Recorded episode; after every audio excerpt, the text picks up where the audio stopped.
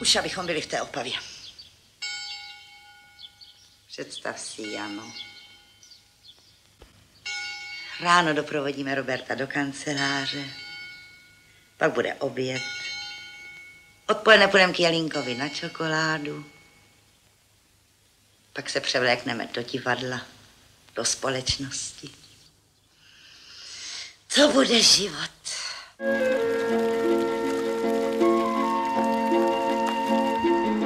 Historie Sleského zemského muzea v Opavě sahá až do roku 1814 a jedná se tak o nejstarší veřejné muzeum na území České republiky. Jak jeho název napovídá, představuje v současnosti nejmenší historickou zemi České republiky Slesko. Instituce spravuje 2 miliony 400 tisíc sbírkových předmětů a je tak třetím největším muzeem u nás. Dobrý den, vítejte u dalšího vydání pořadu Historie CS. Hlásíme se vám jak jinak ze Sleského zemského muzea v Opavě. A právě toto město, svého času hlavní město rakouského, respektive českého Sleska, bude dnes středobodem našeho povídání s našimi hosty, historiky, kterými jsou Ondřej Haničák, Sleské zemské muzeum, tedy domácí pán. Dobrý den. Zdeněk Jirásek z Filozoficko-přírodovědecké fakulty Sleské univerzity.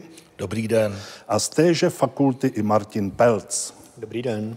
Já, když jsem se připravoval na tenhle pořád a teď jsem procházel tuhle tu hodně tlustou knihu o dějinách Opavy, tak vlastně uh, jsem ztratil takové to vodítko, kde začít, protože jsem si znovu uvědomil, že to, to město a tenhle region patří uh, v rámci uh, naší země k těm nejsložitějším, ať už z hlediska historického, geografického, národnostního, jazykového, já nevím ještě jakého. Čili kdybychom měli ty dějiny trošku probrat, protože tady to bylo zajímavé už za Jana Lucemburského, Karel z Lichtensteina kupuje tohle panství, získává tohle panství vlastně už před Bílou horou. Čili kdybychom měli jenom lehce připomenout ty hlavní body, kde se tady štěpily dějiny, kam bychom se dostali? Jistě bychom měli připomenout eh, druhé desetiletí 13. století. Právě tehdy byla Opava lokována jako institucionální město. Eh, bylo to tedy město královské, nicméně o sto let později se stalo městem vévodským. Právě tehdy, jak jste zmiňoval, českého krále Jana Lucemburského, bylo eh, opavské vévodství konstituováno, když bylo uděleno v léno eh, Levobočkovi nebo levo, eh, členovi levobočné linie královských pražských přemyslovců Mikuláši II. Vlastně jeho otec Mikuláš I. byl levobočkem českého krále Přemysla Otakara II., jak je známo, který ho vlastně splodil z jednou ze svých dvorních dam s Aneškou z Kuenringu a tak založil levobočnou linii, která vlastně zde na Opavsku panovala v dalších pěti generacích. V samotném opavském knížectví to bylo do 15. století a v knížectví Ratiborském dokonce do století 16. Čili od toho se vlastně odráží takové to specifické a svým způsobem také významné postavení nejenom tohoto města, ale Přesně celého tak. regionu. Tehdy se také konstituovala stavovská obec a další zemské instituce, které vlastně tu kontinuitu do jisté míry prokázaly až na prach moderní éry. Možná bychom krátce mohli připomenout vznik názvu tohoto města, protože tam mě zaujala taková ta hádanice o páva, ale to asi bude spíš kategorie nějakých legend. Pravděpodobnější bude takový ten jazykový výklad, jak to vidíte vy. Eh, přesně tak, to jsou příjemné legendy, zajímavé věci, baví to malé děti a tak dále a tak dále. Eh, fakta jsou ovšem poněkud jiná. Je to odvozeno od eh, keltského výrazu pro vodu, opa, že jo, apa a podobně. Z toho vznikla Opava, tedy středisko rozložené na brodu přes řeku Opavu. Stejně tak ten německý název Ander Opau, Tropau. Možná jenom připomeňte několika slovy, ona ta legenda Opáva, ono je to zajímavé. Uh, ta legenda praví, že dva bratři se tady na tom místě hádali o páva, z toho tedy vlastně vznikl tento název. Ale znovu říkám, je to hezká legenda, eh, pěkné logo z toho je rovněž, ale toliko legenda. To je Opava dnes a toto je hradisko, které vzniklo více než 200 let před založením města. Od poloviny června ho zkoumají brněnští archeologové. Ty výsledky jsou zatím, eh, řekl bych, celkem pozoruhodné. Našli jsme zde eh, dirham, islámskou ražbu, která spadá, řekněme, do té těch prvních dekád druhé poloviny eh, desátého století. Kořeny hradiska sahají až do období Velké Moravy. Pravděpodobně patřilo slovanskému kmeni Holasiců, ale žilo na rozhraní mezi územím tehdejšího Česka a Polska. Čili tady toto je lokalita, která pravděpodobně, neříkám, že s jistotou, ale pravděpodobně vzniká tedy polským přičiněním a potom někdy až v tom 11. století jej dobývají zpět přemyslovci. Já se dostávám do roku 1742, 18. století. Eh, vzniká královský úřad v Opavě. Je to po sleských válkách, po určité reorganizaci celého Sleska. Eh, jaké bylo v té době postavení města? O co se mohlo opřít? Co muselo řešit? Opava krátkodobě minimálně na tom dělení Slezska vydělala, protože se stala hlavním městem nejenom knížectví nebo vévodství, ale vlastně celé nové země.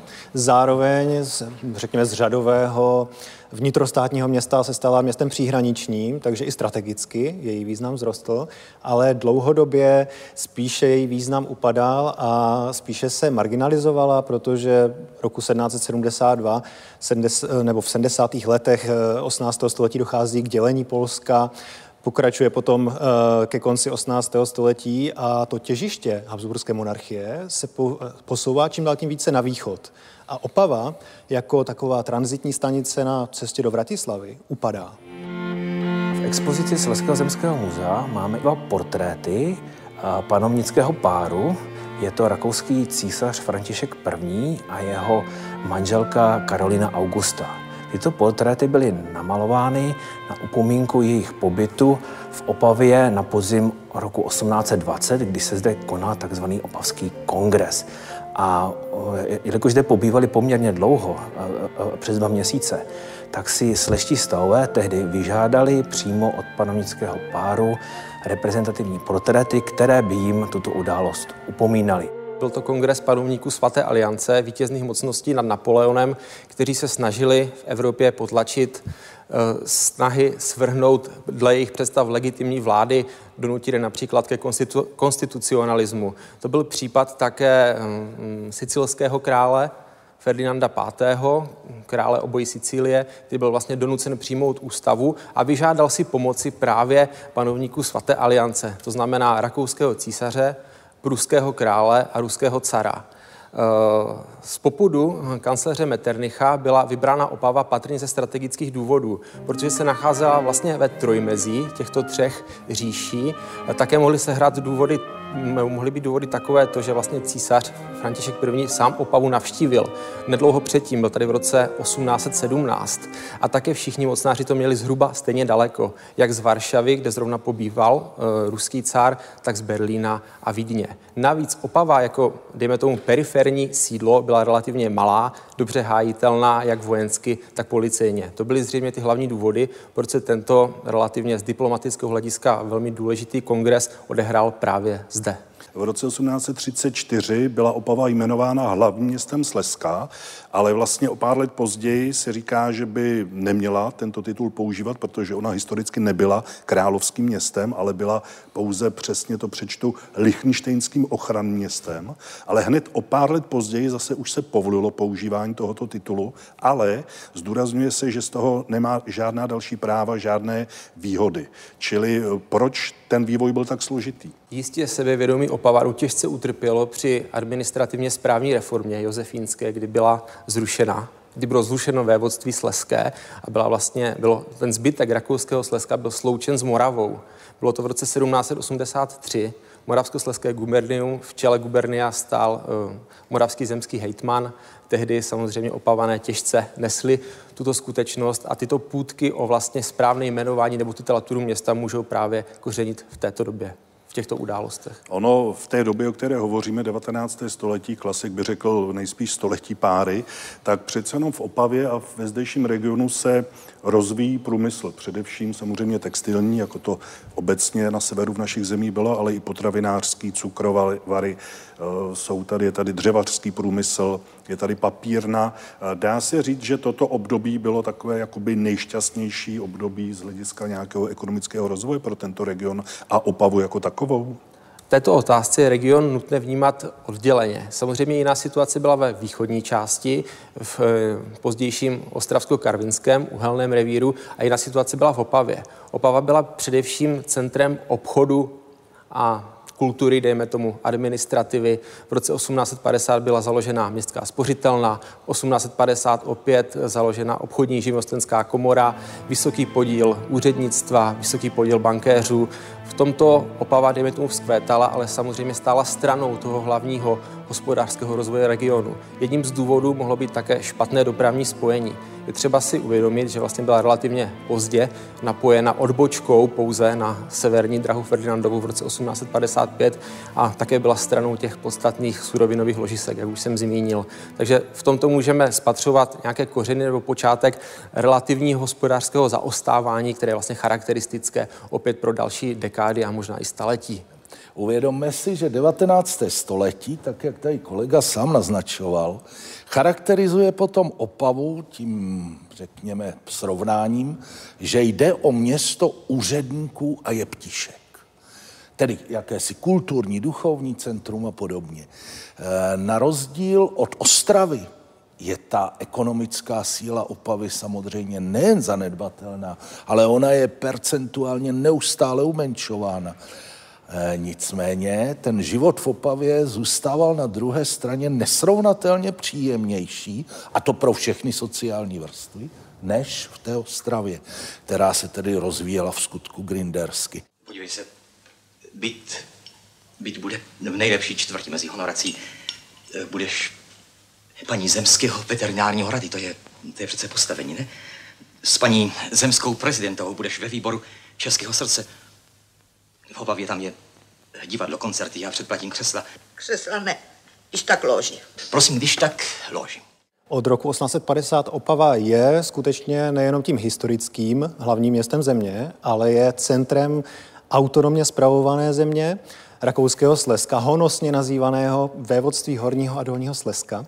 A je to plnoprávné zemské hlavní město, Podobně jako jiná. Sídlí tady zemská vláda, sídlí tady později moderní zemský sněm a řada dalších zemských Je tady institucí. sněmovní ulice. Samozřejmě.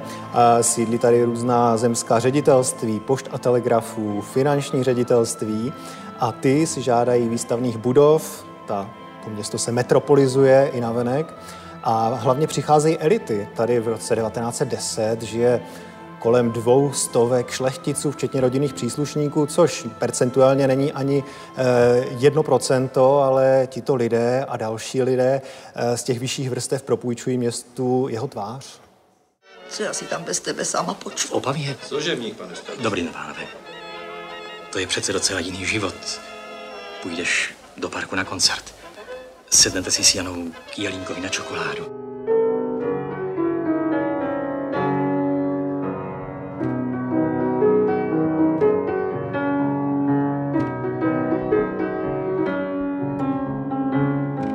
Pokud se zajímáme o historii opavských kaváren, eh, tak eh, v podstatě jsme zjistili, že opavské kavárny mají starší historii než kavárny v jiných eh, městech. Opava podle legendy poprvé vlastně pohostila kávou císaře Josefa II., když tady byl návštěvou na konci, na konci 18. století. Opravdu, tak jak se říkal kdysi, Opavě kavárenská Vídeň, tak eh, mnozí ti podnikatelé přišli přímo z Vídně, to byl případ z Leopolda Niedermayera, a nebo alespoň jejich manželky přišly do Opavy z Vídně a tak nám sem přinesli tu vídeňskou kulturu pití kávy. Jisté je, že každá z těch opavských kaváren, bylo jich přibližně tak v tom období největšího rozkvětu 14, takových těch bohatých měšťanských kaváren měla svou vlastní historii. Momentálně se nacházíme v kavárně dříve eh, nazývající se Hedvičin dvůr, ale dnešní upavané mají spíš zapsáno pod uh, tím názvem Poválečný národní kavárna. Uh, kavárna Hedvičín dvůr vznikla v těchto prostorách na Olomoucké ulici v roce 1903 a protože se nacházela v blízkosti areálu Zemského soudu, kraj, později Krajského soudu, dnes vlastně budovy okresního soudu, tak uh, Sem rádi chodili ti úředníci, případně právníci, advokáti, eh, osoby, které byly nějak spjaty právě s tím dějstvím, tím, co se odehrávalo nedaleko odtud v tom soudním paláci. Tady konkrétně v těchto prostorách se scházeli opavští šachisté a plánovali zde, jak zorganizují nebo jak zaštítí, jak eh, se jim podaří pozvat, a nakonec se jim to zdařilo, ten podnik, eh, do Opavy pozvat tehdejšího mistra šachu Aljechina tom období už, kdy se ta společnost nějak polarizovala, polarizovala se společensky, polarizovala se, dejme tomu, i eh, z hlediska etne, etnicity, ehm, tak eh, měli jsme tady kavárny, které byly, eh, vidělo se, že tam je to kavárna v blízkosti radnice, tam chodí vlastně radní z magistrátu, místní politici, Eh, že to vlastně je kavárna blízkosti Hlásky, kavárna Hanzel, kam, eh, kde je klubovna eh, místního německého nacionálního spolku Nordmark a opět vlastně Opozitně v té opavské společnosti česká eh, národnostní menšina, to byla tak přibližně jedna čtvrtina obyvatelstva Opavy, tak eh, vědělo se, že eh, ti její exponenti, ti jejich činovníci, ti aktivisté čeští, nacionální, že, se, že je možno je vidět v Matičním domě, kde spíš byla restaurace, pivnice, ale nemůžeme pochybovat o tom, že by se tam nabízela káva.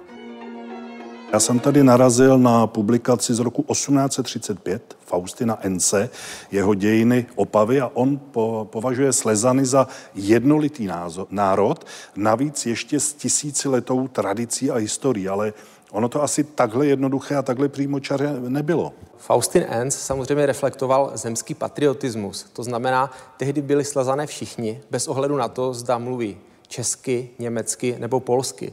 Situace, situace se v tomto ohledu začíná komplikovat až v roce 1848, kdy vlastně nacionální hledisko vystupuje znatelně do popředí. Eh, jak vypadá eh, to správní postavení Opavy jako hlavního města? Kolik poslanců měl třeba Sleský zemský sněm, jak fungoval, jak byl rozložen, co řešil za problémy? Opava byla plnohodnotným zemským hlavním městem, byť jedné eh, z nejmenších zemí Rakouska. Menší už bylo v podstatě jenom Foralbersko. Sleský zemský sněm měl 31 poslanců, z toho byl jeden nevolený, to byl virilista. To je zajímavé, že to byl vlastně cizí státní příslušník. Byl to vratislavský biskup, eh, který měl i v rakouském Slesku nějaké své majetky i podělení eh, Sleska.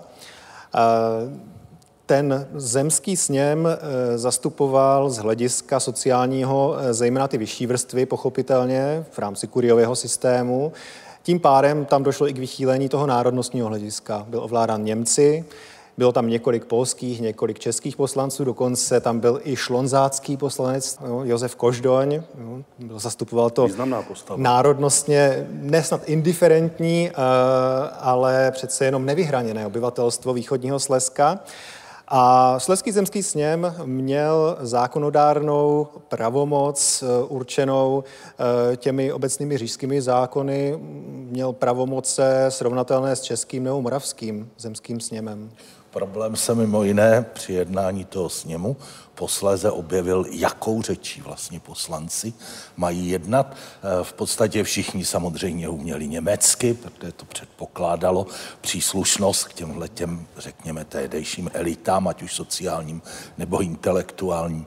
Nicméně byl to český zástupce Gudrich, který tam poprvé vystoupil i e, s českou řečí na zahájení tohoto sněmu, což se svým způsobem stalo i jakýmsi symbolickým aktem. V expozici Sleského zemského muzea v Opavě je vystaveno několik památek na činnost Sleského zemského sněmu, který zasedal v Opavě v budově dnešního zemského archivu. Máme zde například zvonek, který eh, v roce 1911 darovali němečtí poslanci Sleského zemského sněmu svému šéfovi, svému předsedajícímu hraběti Lariš Menichovi.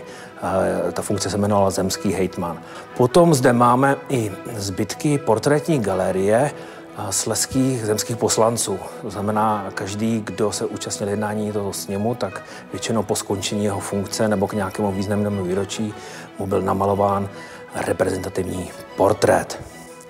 Jedním z těch reprezentativních portrétů je i malba textilního podnikatele a zemského poslance Josefa Hačka, který vlastnil jednu z největších továren na zpracování juty v tehdejší eh, rakousko-uherské monarchii. Vzhledem k tomu, že postavení české menšiny v Opavě, potažmo ve Slesku bylo poměrně slabé, tak ráz politiky určují především Němci.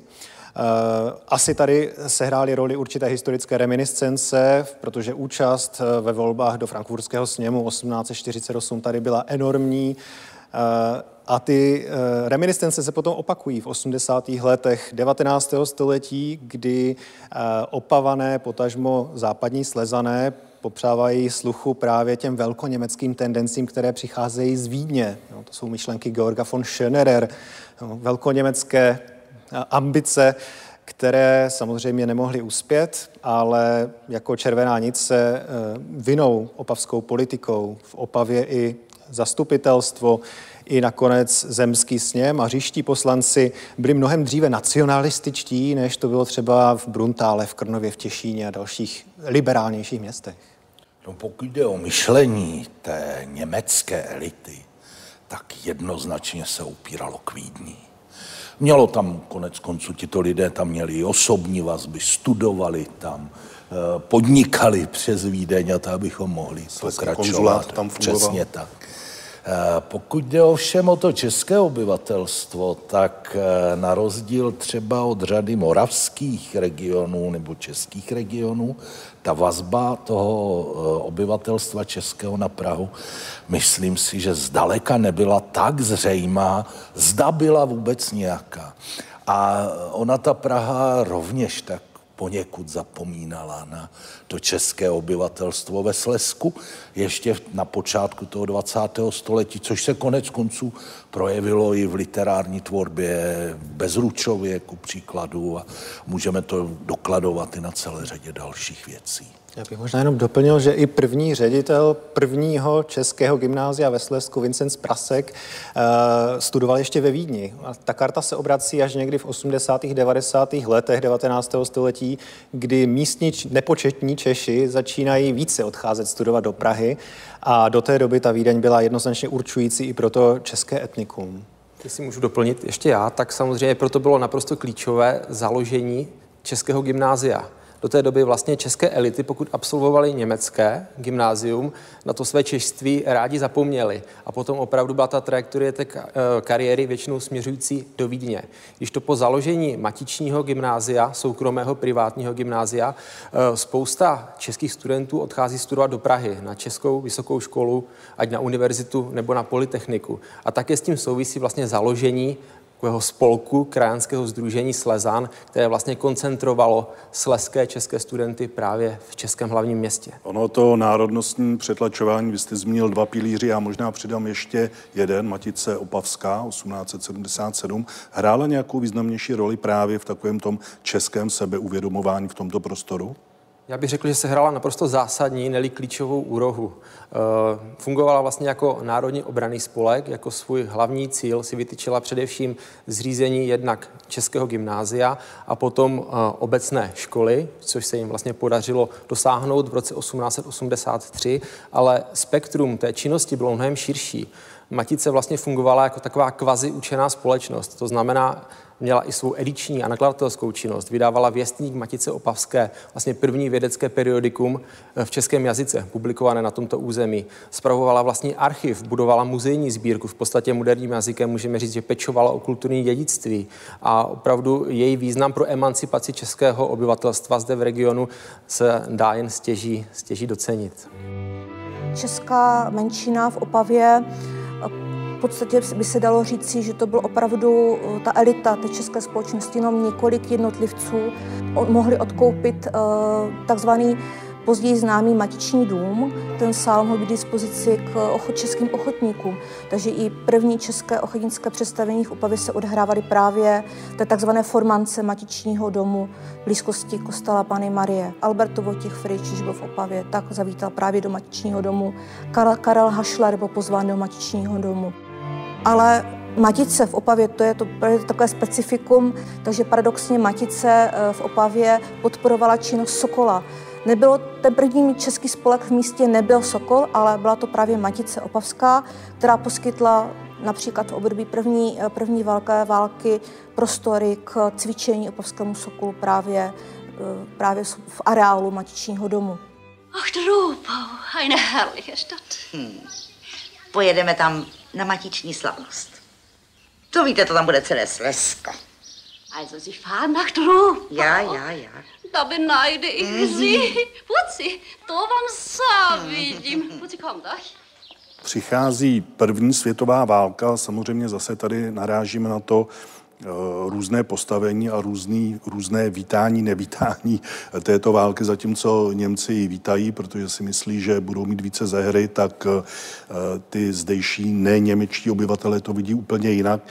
Eh, A samozřejmě ty nůžky se rozvírají po válce v roce 1918 vyhlášení samostatného Československa. Eh, Jak to tady vypadalo? Protože tady byly odstředivé tendence. Tady jedna část, ta neněmecká, chtěla Československo, naopak druhá část německá, ta spíš chtěla připojení k tehdejšímu eh, německému Rakousku. Jak to tady probíhalo, jak se to tady štěpilo? Vznikla tady jedna z odštěpeneckých provincií, Sudetenland, ale ten její charakter byl spíš deklarativní, protože už logisticky, strategicky asi nebylo myslitelné její připojení k německému Rakousku, od kterého dělila celá Morava, česk, víceméně Česká Morava. Takže eh, Němci museli uznat v prosinci 1918 eh, de facto existenci Československa a přináležitost Slezska, potažmo Opavy, k Československu a postupně se směřovat také s tou eh, její mm, státní politikou, řekněme. Ona Opava vlastně jak si obhájila tu svoji bývalou pozici. Ona se opět stává sídlem československé zemské sleské vlády.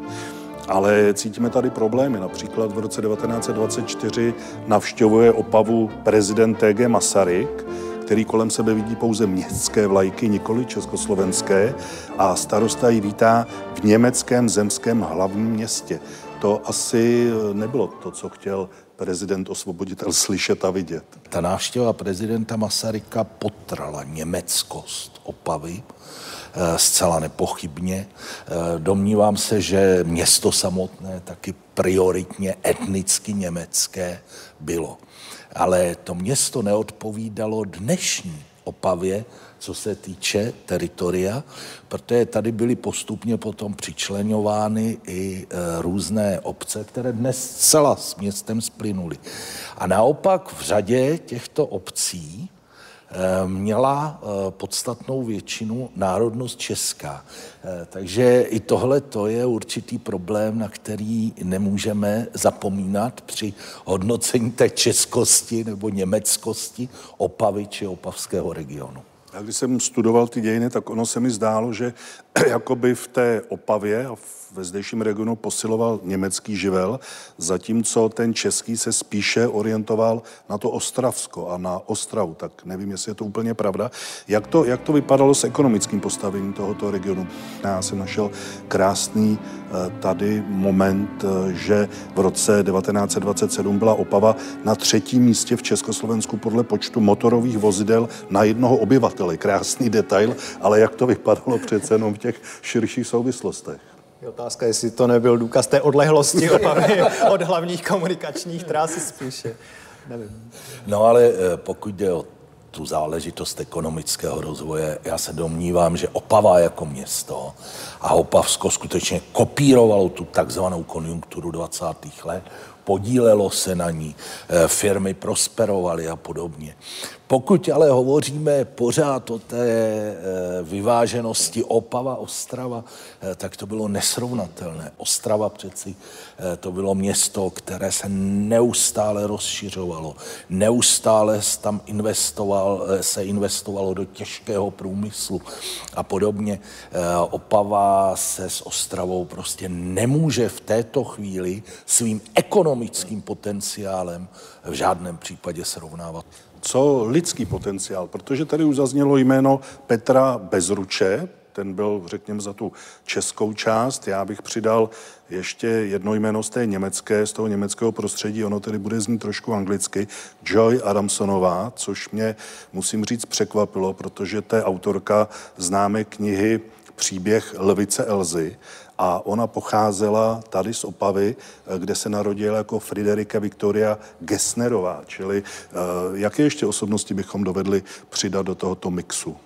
Já si myslím, že rozhodně bychom neměli opomenout například eh, Josefa Marie Olbricha jako slavného opavského rodáka, opravdu jednoho ze zásadních protagonistů secesní architektury, eh, spoluzakladatele vlastně vídeňské secese a projektanta tamní jejich spolkové výstavní budovy. Ovšem on, stejně jako mnozí jiní slavní rodáci, právě tu nejplodnější část své kariéry, tu opravdu zásadní tvůrčí činnost nerealizoval zde, ale v jiných místech, konkrétně v Darmstadtu, v Hesensku, například v případě toho Olbricha, ale takových kariér, osobností bychom našli samozřejmě mnohem více. Jestli. Našli bychom Karla Engliše, který tady ale utiskl tak jenom velmi krátkou a malou stopu. Ale ten je právě velmi spjat úzce s tím kulturním nebo intelektuálním milie kolem Opavského matičního gymnázia spolu s dalšími eh, jako znamenitými osobnostmi a řekl bych, že minimálně ve svých vzpomínkách se k rodné hrabini a na Opavsko právě do Opavy do doby svých gymnázijních studií velmi často vracel. A konec konců Hrabini prožil závěr svého no. života za poměrně velice svízelných podmínek Skutečně už v komunistickém režimu. Já řeknu ještě jedno další jméno, architekt Leopold Bauer, který uh, sice se tady nenarodil, ale působil tady poměrně úspěšně. Já znám tu jeho činnost opačného konce republiky z klášterského mlína ze Šumavy, kde navrhoval uh, vilu skláře Maxe Špauna s použitím skleněných irisovaných ozdob. Do dneška tam je zachovaná. Uh, co on tady vytvořil, protože navrhoval tady poměrně významné městské budovy. My jsme se bavili před chvílí o té ekonomické konjunktuře 20. let a s ní bez pochyby souviselo vybudování ve své době nejrozsáhlejšího obchodního domu na území tehdejšího Československa. Byla to firma Maxe Bredy a Davida Weinsteina a právě projektantem to exkluzivní luxusní architektury byl krnovský rodák ve Vidničíny, architekt Leopold Bauer. Ten už um, ovšem realizoval své stavby v Opavě i dříve. Například v roce 1909, které ještě za Rakouska, eh, zde eh, byla podle jeho projektu postavena také velmi exkluzivní budova obchodní a živnostenské komory. A v případě nějakého nacionálního soupeření české a německé národnosti bychom neměli zapomínat na poslední stavbu, kterou na území města realizoval, a sice na kostel patronky Slezska svaté Hedviky centrální sleské místo paměti věnované obětem první světové války všech národností ve Slesku žijících. My tady hovoříme o architektech, minimálně dvou. Hovoříme tady o tom, že Opava byla zemské správní centrum se všemi těmi institucemi, úřady, které tady fungovaly. Je to tady vidět do dneška, pokud jde o tu architektonickou tvář města? Já si myslím, že samozřejmě je tady budova eh, Zemského sleského sněmu, někdejší jezuitská kolej, například velmi výrazná dominanta budova zemské vlády, kde v současnosti sídlí jedna z fakult Sleské univerzity. Potom jsou tady další, jak říkal pan eh, kolega docent Pelc, eh, instituce, například ředitelství pošt a telegrafů, finanční ředitelství. To jsou zase stavby, které byly zbudovány na počátku 20. století v nově urbanizovaných částech města a ty právě Opavě dodnes propůjčují do jisté míry takový metropolitní nádech, metropolitní esprit, dalo by se říct, i když samozřejmě v lokálním menším měřítku než v jiných metropolích, které jsou třeba tohoto jména více hodny.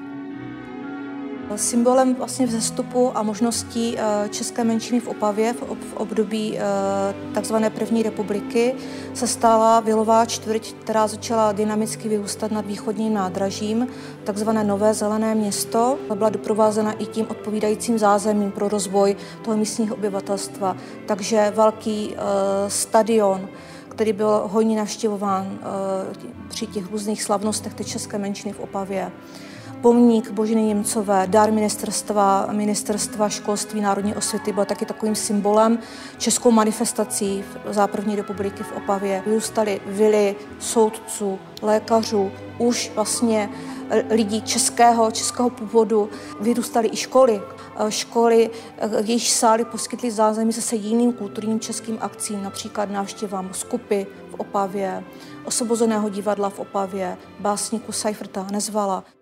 My tady v souvislosti s Opavou hovoříme o spolkové činnosti, kulturní činnosti, o další řadě odvětví. Eh, co třeba sport, protože ten pro řadu měst bývá taky jistou dominantní záležitostí.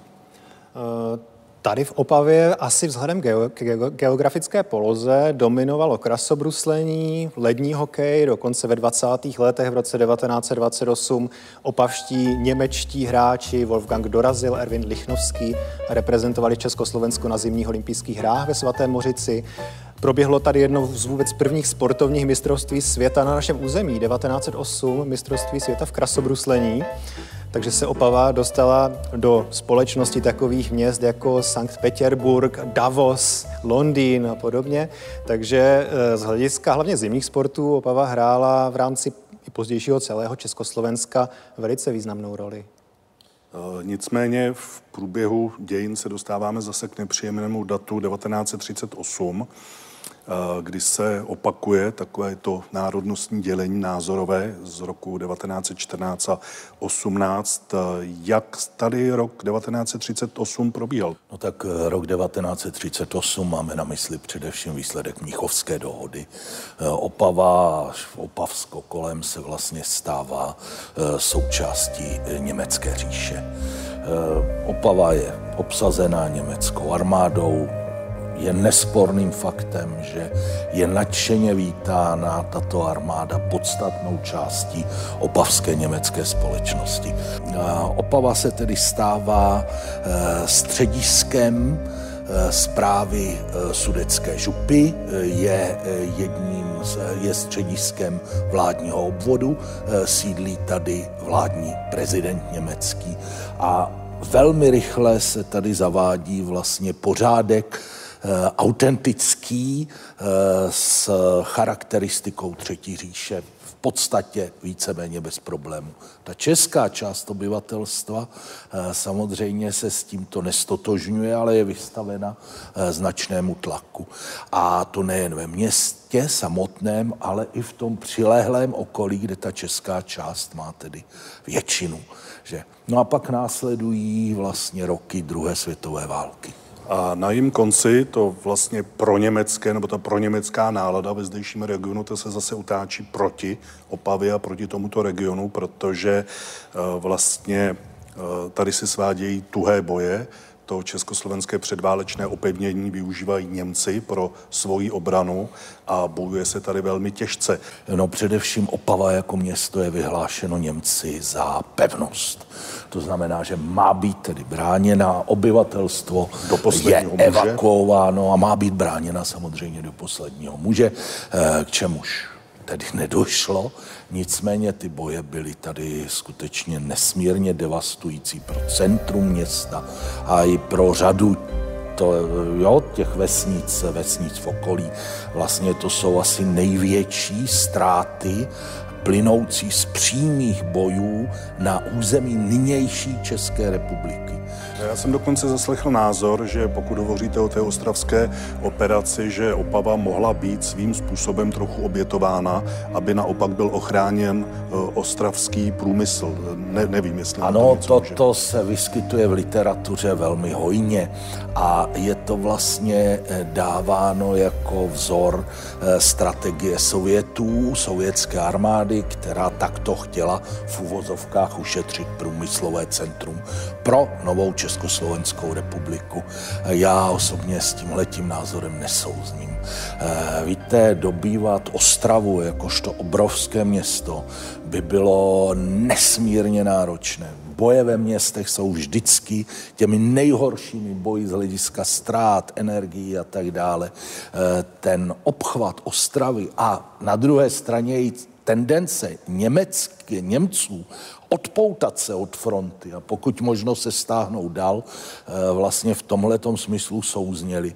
No a Opavu vyhlásili za tu pevnost Němci, nikoli tedy postupující sovětská armáda. E, nicméně, ať to bylo, jak to bylo, tak pro Opavu ty dopady byly opravdu zoufalé a když dnes chodíte po centru města, tak můžete vlastně vidět celé bloky domů, které chybí a které byly nahrazeny potom až zástavbou e, z let 50.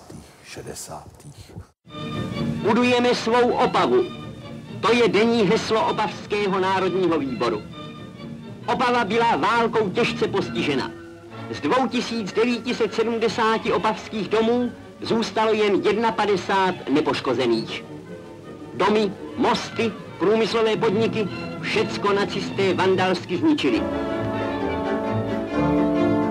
Aby se vzbudila ve zbytku republiky solidarita s tímto eh, regionem a s jeho bývalým hlavním městem, které byly velmi poškozeny eh, bojovými akcemi na jaře roku 1945, byla v březnu 1946 uspořádána velká výstava Sleskov před, která se konala v Praze v Národním muzeu. A součástí této výstavy byl i model opavské hlásky, která je vlastně jednou z největších dominant zdejšího města.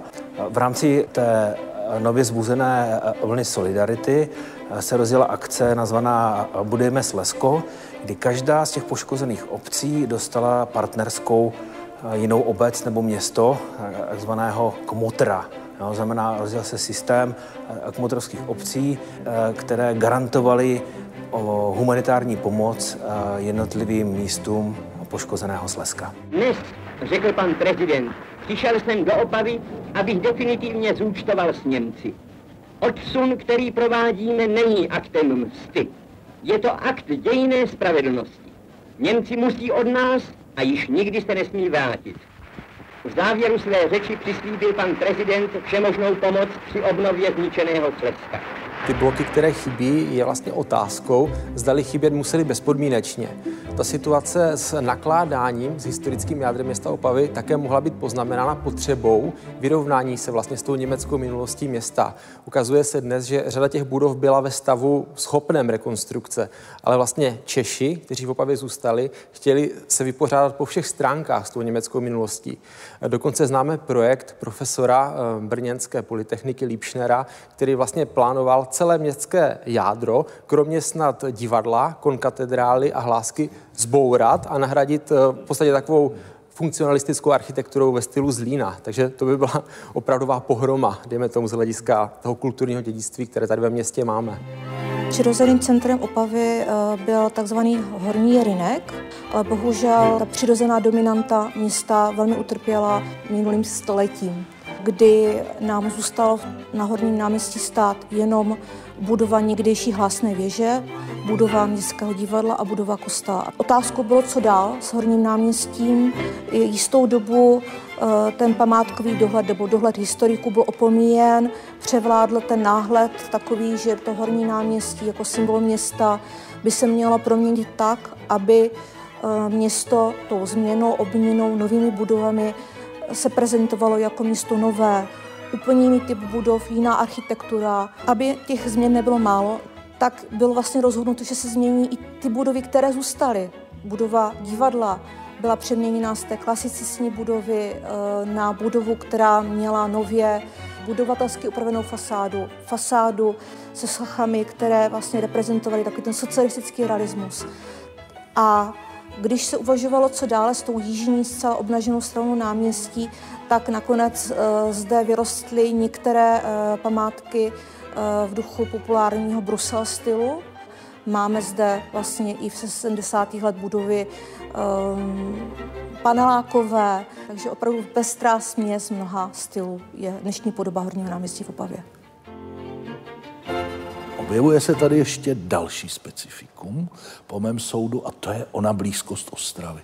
Opava najednou začíná být v tom velkoplošném komunistickém vidění ekonomických a sociálních procesů chápána jako město, které může sloužit eh, formou určitého sídliště pracovních sil pro eh, ostravský průmysl. Eh, a to se samozřejmě do té, do toho regionu nemálo promítlo.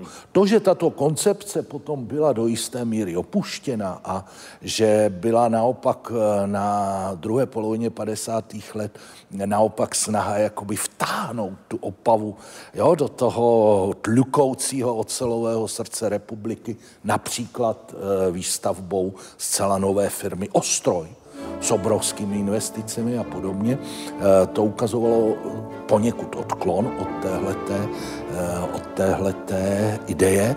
Nicméně ta idea tady přetrvávala svými praktickými důsledky až do konce 80. let, eh, kdy ta dojížďka těch pracovních sil byla enormní. V tom smyslu jde asi o nějaká specifika. Vy jste mi částečně odpověděl na to, na co jsem se chtěl zeptat, a to je, jestli za toho socializa té socialistické epochy režim přihlížel nějak tomu svébytnému postavení Slezska a Opavy jako někdejší země, někdejšího hlavního města, anebo jestli se to tak jako rozplynulo v takových těch unifikačních proudech, které tady byly.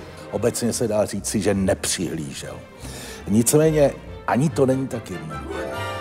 Eh, především ku příkladu jeden z čelných představitelů komunistické strany, Zdeněk Nejedlý, ještě v roce 1948 hovoří o důležitosti Slezska. Říká, Slezsko je náš nejslabší článek a podobně.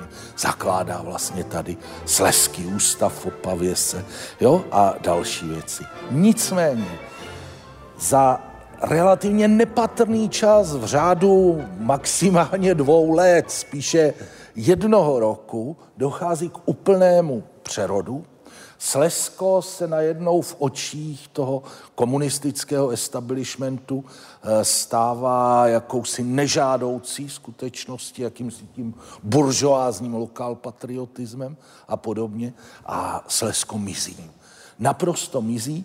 E, mizí vlastně i v souvislosti s reorganizací státní zprávy v roce 1949, e, kdy vlastně e, to Slesko je rozděleno mezi nově vzniklý kraj Ostravský a nově vzniklý kraj Olomoucký.